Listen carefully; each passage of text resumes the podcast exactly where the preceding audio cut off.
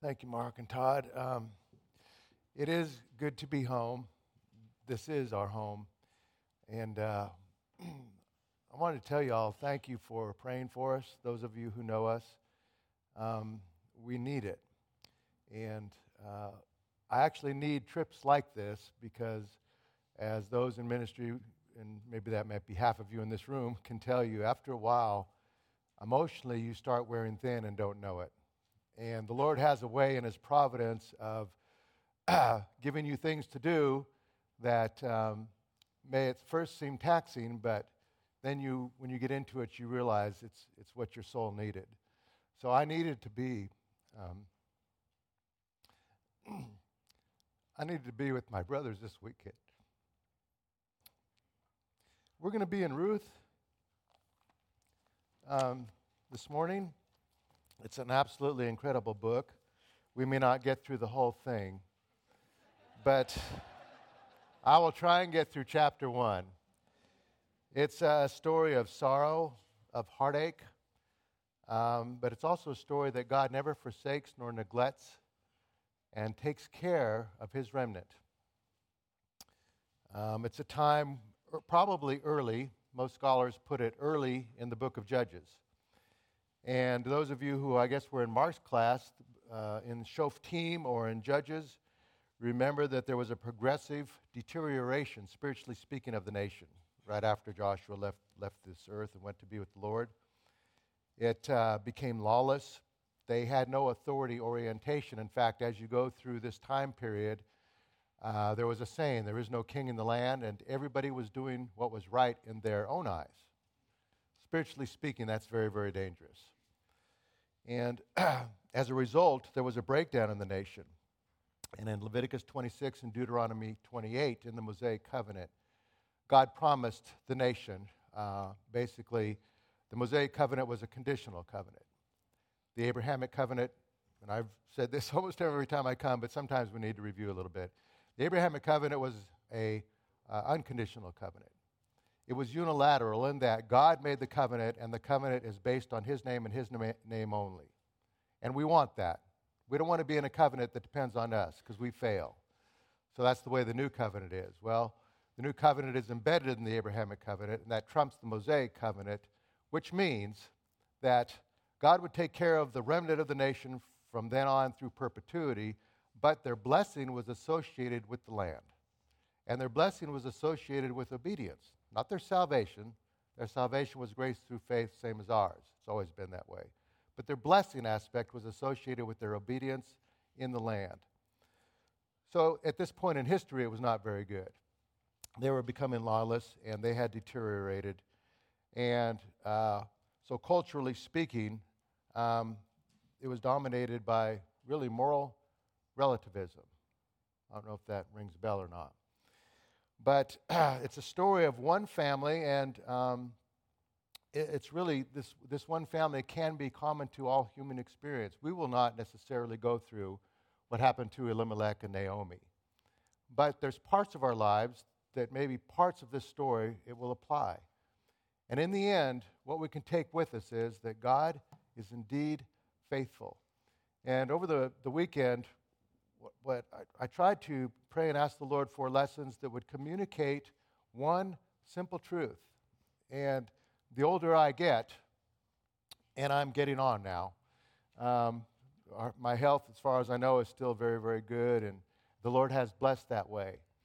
But when you've been on this earth a number of years and been with the Lord and, and seen, you know, served in several different countries and this and that, there's really one simple thing that I've prayed and asked the Lord to help me to do before I go and see Him personally.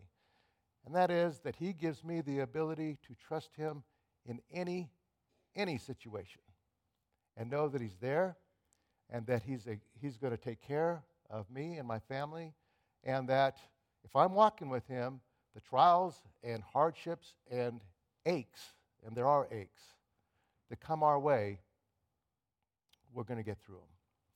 And not everybody in this world could say that. Um, but as believers in the Lord Jesus, we should know that. I think it sounds so simple. Well, yeah, of course that.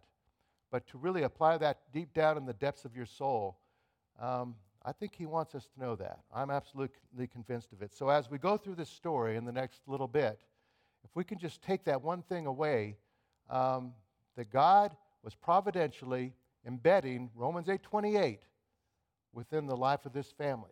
And they didn't make all the, the wisest decisions. Uh, but God took care of, of, what, of his plans and brought his decrees about anyway. So it starts out, it came about, this is uh, Ruth 1, chapter 1. It came about in the days when the judges governed. So that tells us exactly when it is, that there was a famine in the land. Now, if there's a famine in the land, that tells us that Israel's not walking with the Lord as a nation.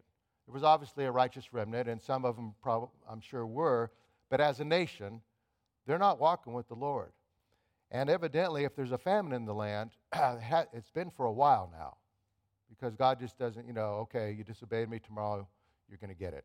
No, He's given them time to repent. He's, he's, he's probably talked to them through the, the teachers at that time, but they're just not buying it. So there's a famine. And a certain man of Bethlehem, I'm sorry, Bethlehem in Judah, went to sojourn in the land of Moab with his wife and two sons. Now, this is interesting because there's a famine in the land, and yet uh, Bethlehem is known as the house of bread. In Hebrew, it's Bethlehem, house of bread. And so there was no bread in the house of bread, which was in the land that was supposed to be blessed, but now it wasn't because God was disciplining the nation. So, and Bethlehem, of course, is, is going to uh, be famous later on in the scriptures, and y'all know why. Because you have the verse memorized that we have on all of our Christmas cards Micah 5 2 Behold, Bethlehem Ephratah, too little to be considered among the clans of Judah. One will go forth from you who will be ruler in Israel, and his goings forth are from long ago, from days of eternity. So the Micah the prophet, which pre- preaches four five hundred, actually might have been a contemporary of Isaiah, several hundred years BC, tells the nation that somebody will be born in the future, but he didn't begin there. In fact, he never began. He existed in eternity past. He was going to be born in this place, in the house of bread. And I think it's John 6:35 where Jesus said, "I am the bread of life. Anyone who hungers and thirsts, etc." Right? So the bread of life is going to be born in the house of bread and quench the very cravings and longings and needs of our soul. So this is a prominent place right here. Bethlehem of Judah this family went to sojourn in the land of Moab uh, with his wife and two sons. that's a no no. And some of, some of you Bible scholars out there would know why. The, the, uh, the Moabites were not allowed in the assembly of the Lord because the king, when they were coming out of Egypt, wouldn't let them pass through their land. And so they also, the, the Moabite women were used to lure, I guess the, the Jewish men were kind of weak at times, but lure the men into um, idolatry. So there were several reasons why that they weren't supposed to, you know, have fellowship with the Moabites. And this is where they went. Now, everyone, anyone in here know where Moab is? Is it like a thousand miles away from Israel? Like a hundred miles away? Just a few miles away. So that should click, because if it's just a few miles away, then um, there's a famine in Israel, but there's no famine in Moab. Well, how does that happen? It's literally almost across the Jordan River, just a little bit southeast. A famine in Israel, no famine in Moab. So they can go over there and eat. I don't know how that happens. Sounds like it's supernatural, maybe. So, verse 2 says, The name of the man was Elimelech. In Hebrew, that's Elimelech. El, of course, is God. When you have a little i after that, it's my God. And then Melech, king. So Elimelech's name means my God is king, which means his parents were probably believers, and when they named him, maybe the, the nation was a little bit spiritually speaking better off. But as he grew and got married and so forth, things are not going well anymore. So his name is Elimelech or Elimelech, and the name of his wife was Naomi which means pleasant. And the, and the names of his two sons, this is, this is a little different, was Mahlon, which means uh, sick, and Chilion, which means whiny or pining. I don't, don't ask me, I don't know. But for whatever reason, I don't know what, what Jewish person would name their kids sick and piney. But he did. He must have been in a bad mood. Anyway, uh, they were Ephrathites of, of Beth, Bethlehem in Judah. Now they entered the land of Moab and remained there. So they left the house of bread where there was no bread, and they went to a land of bread where there was, uh, because evidently they thought they could eat there, and I guess they would because they stayed there. Um, Elimelech, Naomi's husband, verse 3, died, and she was left with her two sons. So that, in and of itself, of course, is a hardship and a tragedy. Then Elimelech, Naomi's husband, uh, then they took for themselves Moabite women as wives. Now, as we're reading this story, some things should start to click. The covenant, the, the Mosaic covenant that God made with Israel was for them to be in the land. This family is leaving the land.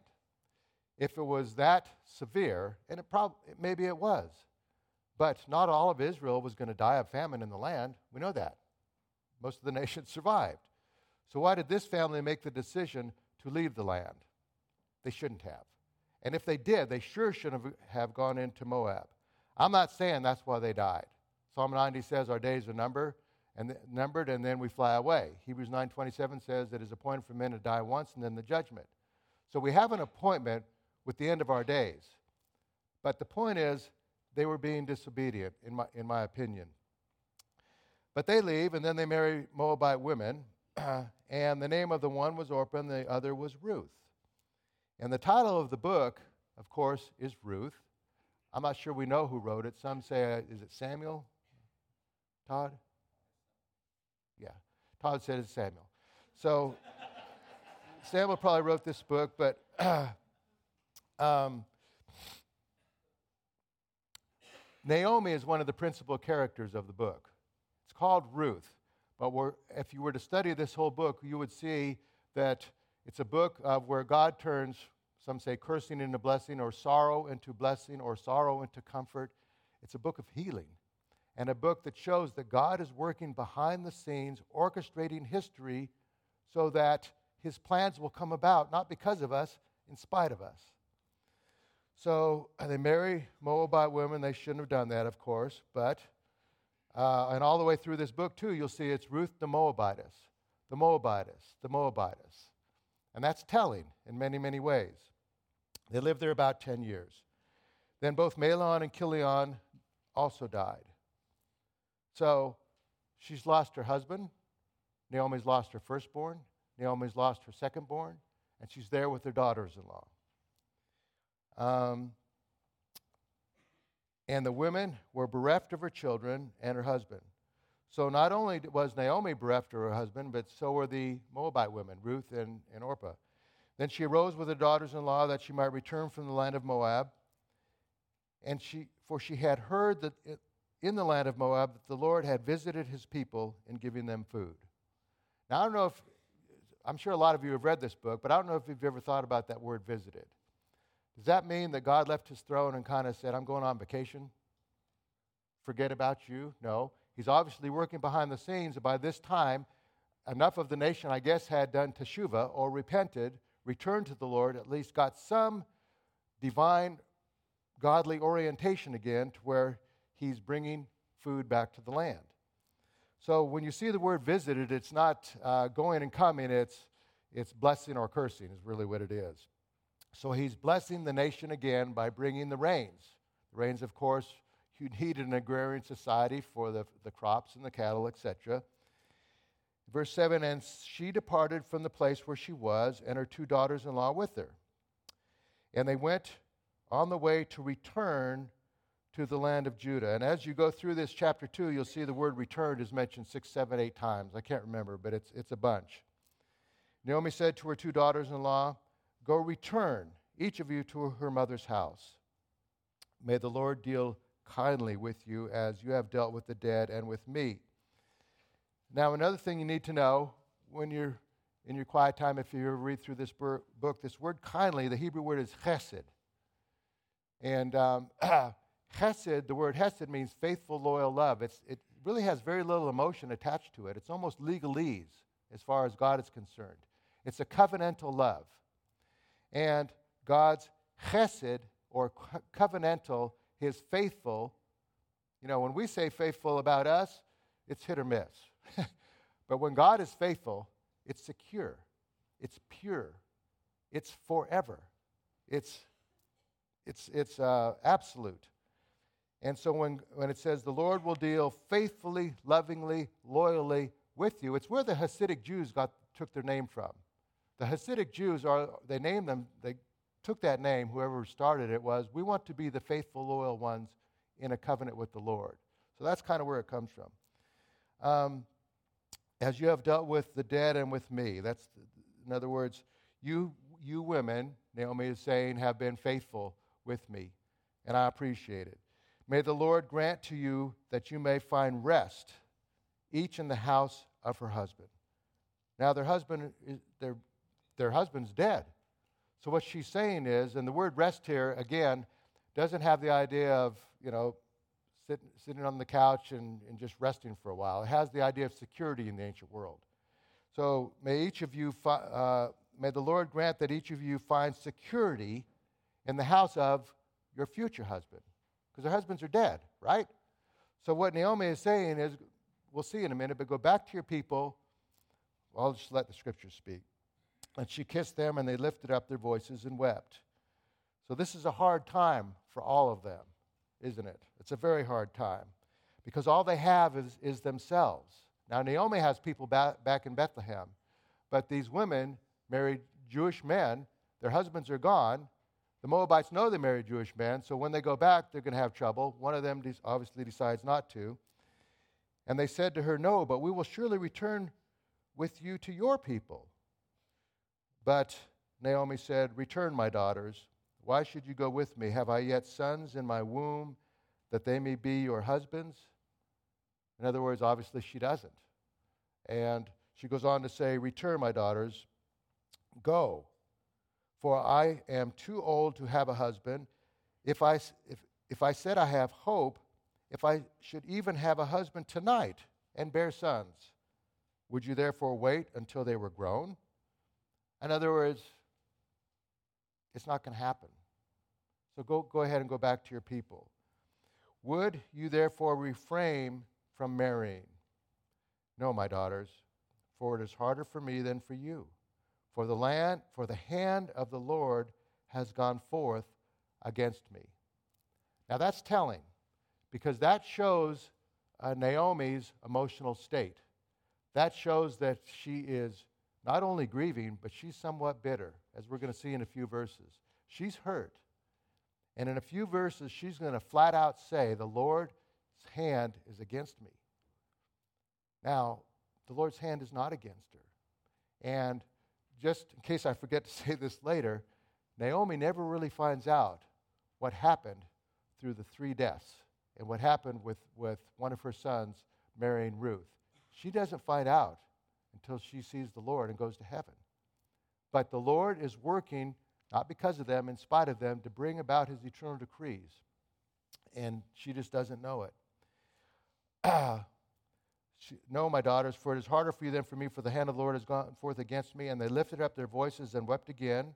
And Orpah kissed her mother in law, but Ruth clung to her. And the, the idea with Ruth clinging to her is she li- literally drops down and, and hugs her. She won't let her go, which is a physical sign of her emotional and spiritual attachment to Naomi, which is a good thing. It's a God thing because God is drawing Ruth, who probably at this time has become a believer, through the witness of this Jewish family that there is one God. And by then, the world had heard of all the things that God had been doing with Israel. So, believe me, it, it spreads faster than you think, even without a computer. So, she said, Behold, my sister in law has gone back to her people and her gods. Uh, return after your sister in law. But Ruth said, Do not urge me to leave you or turn back from following you. Then here's the verse that's, that's read at many uh, weddings For where you go, I will go, and where you lodge, I will lodge. Your people shall be my people, and your God, my God. Well, that's very telling as to what's happened to her heart. So she says, Where you die, I will die, and there I will be buried. Thus may the Lord do to me, and worse, if anything but death parts you and me. Now, in the English, this just sounds kind of, I don't know, like a C from, from a, a, B, C, D, or F. It sounds like a C, but it's actually very, very strong language. It's actually, she's, she's, what she's saying is, in her mind, she's bringing a curse on herself if she doesn't fulfill her vow. So when, uh, when she, Naomi, saw that she, Ruth, was determined to go with her, she, Naomi, said no more to her. I'm just putting names in here. Verse 19. So they both went until they came to Bethlehem. And when they had come to Bethlehem, all the city was stirred because of them, and the woman said, Is this Naomi? Because she's been gone at least 10 years, hasn't, she? And you can imagine she's changed some through a lot of grief, a lot of trial, a lot of hardship. She's been living with pagans, except for Ruth. And also, by this time, she probably realizes, you know, maybe we should, should have gone somewhere else. and because the Lord's instruction was, we don't go to Moab. And she doesn't understand, probably still, about the, the deaths of her family.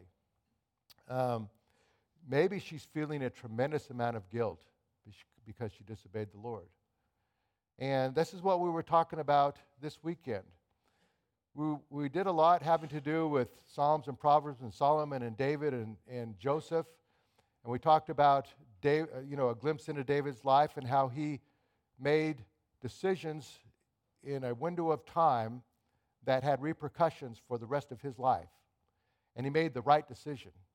He just he made the decision to follow the Lord and in what was right at that particular time. And the same with Joseph. I don't know if you've thought about it. Joseph probably didn't make the best decisions when he went before his brothers and was flaunting his, his long sleeved coat and then told his brothers about his dream when he knew that they knew that, that the father loved or at least showed more love to him than them. So they're already jealous, and the scripture says they hated him. And Joseph is sold by his brothers to, I forget, the Ishmaelites or, or the Midianites, and then that group sells the other to, to the Ishmaelites or the Midianites. I get them confused, and they sell him to Potiphar. So he's sold three times, and he ends up in, in this house of the second or third command in Egypt for obvious reasons. But Joseph was a sinner, and we talked about this weekend, but the scriptures really don't declare a lapse in faith of him, like Abraham and the patriarchs. He sinned and he, he did things that was wrong, but the scriptures don't really record giant lapses of faith in his life. So some would say this is undeserved suffering. What did Joseph do to get, you know, sold by his brothers and then sold down to Egypt and then eventually have to go to prison for a couple years because people forget about him? What did he do to deserve that?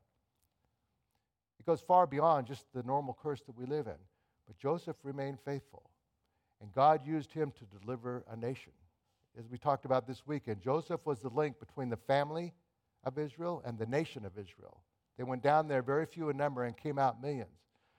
So sometimes uh, we don't really understand why hurts and tragedies come into our life.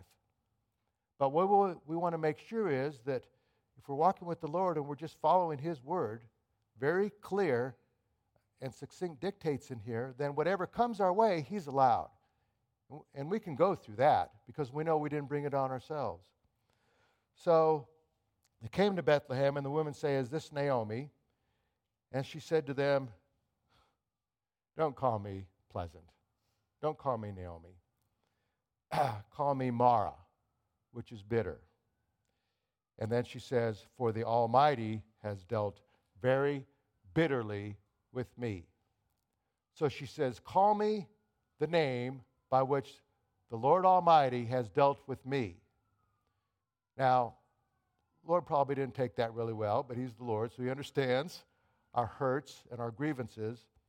But there's something embedded in this word Almighty. If you look, if you have a New American Standard, you look off to the side and it'll say El Shaddai. And that's the way the New American, I guess the NIV, I don't know about the ESV, translates this word. But in Hebrew, what you do is you go to the root of a word. The original Hebrew didn't have any uh, vowels, it just had consonants. And the root of this particular word is shed. And th- that word means a woman's breast.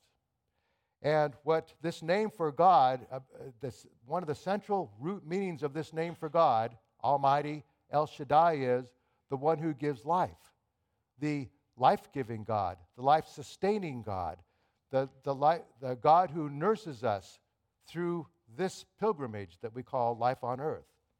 That's really the root of this word.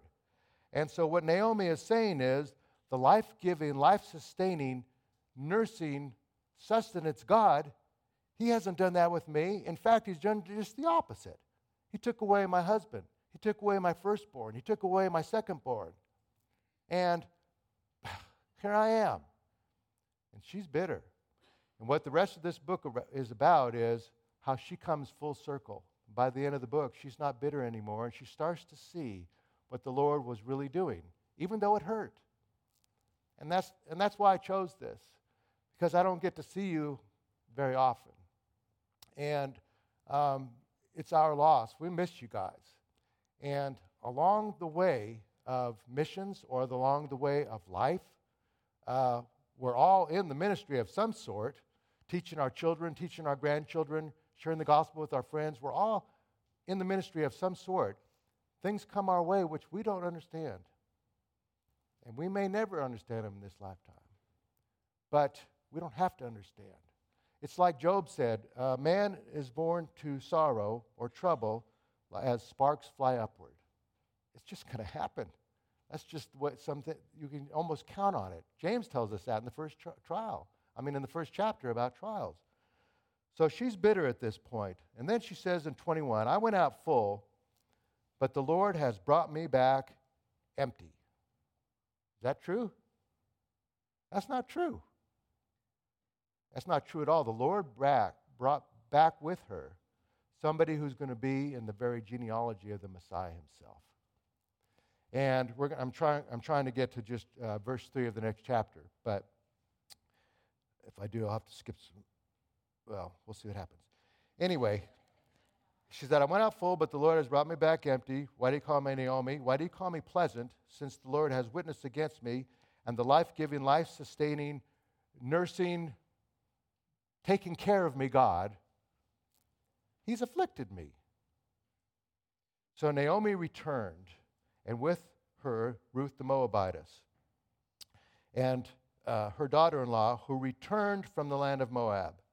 See how many times this word returned is in here? And they came to Bethlehem at the beginning of the barley harvest. And there's so many things in here when you really understand Jewish culture. Uh, this is in between like pa- Passover and, and uh, Shavuot. So they're going to be doing a lot of harvesting here. And in the, in the Torah, God told uh, the Israelites to leave the corners of their fields for the poor, so that those who are hungry can go and get their food stamps on the, on the corners of the field, so to speak. Israel was supposed to take care of the needy, take care of the poor. And when strangers came into the land, you let them eat. You, you make sure that they're not hungry. now, we're just going to go through a few more verses. Now, Naomi had a kinsman of her husband, a man of great wealth. Uh, this kinsman turns out to be Boaz, and my grandson's name after him. Levi, I don't know if you knew it, but we have another grand, grandchild. In fact, I'm going to tell you about him for about 10 minutes. No, but he, he he's going to be a, he's going to be a healthy kid. He can eat more than I can, and I, I make a hand at the table. But yeah, so my son Levi has uh, Ezra and Boaz now, so we've got 10 and counting. Um, let's see, a man of great wealth of the family of Elimelech, whose name was Boaz. And Ruth the Moabitess said to Naomi, Please let me go to the field and glean among the ears of grain after one in whose sight I might find favor. Now, just a guess, what do you think the word favor means? Well, in Hebrew, it's hen. Chuck? Grace? Yeah. It means grace. So it says, uh, one whose sight I might find grace. And she said to her, Go, my daughter. She departed and went and gleaned in the field after the reapers. And then this is my favorite line in the whole, uh, the whole book because it really talks, it describes, it describes what's going on. It says, She happened to come to the field belonging to Boaz, who was of the family of Elimelech. Now, if you look in your margin, a more accurate reading is, her chance chanced upon. So, do you see what's happening? Ruth just happened to marry a, a, child from Israel, a man from Israel. He just happens to die, and they just happen to have to go back to Israel. They go back to Bethlehem, and it just happened to be during the time of the harvest.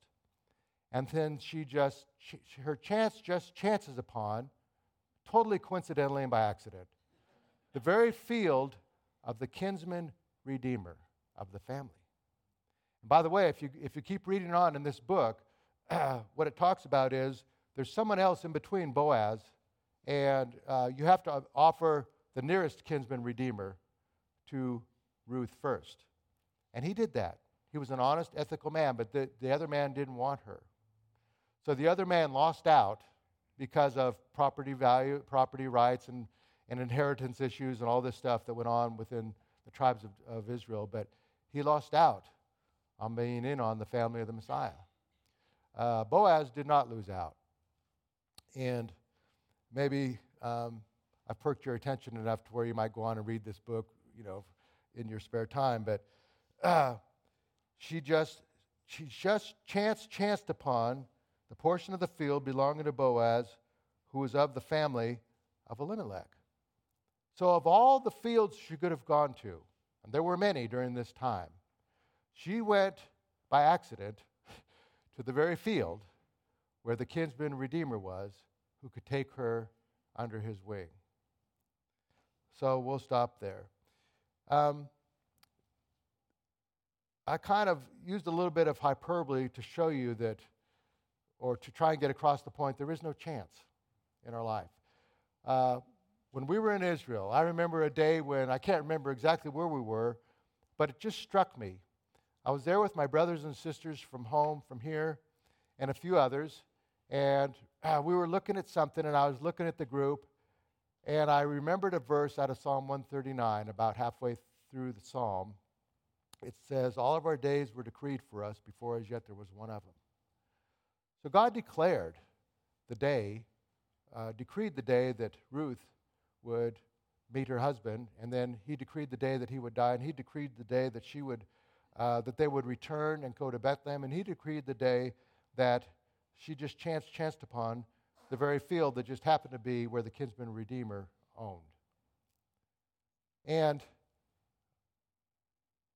this should tell us something. When good things come our way, mountaintop experiences, joy, in Hebrew, in Hebrew it's simcha.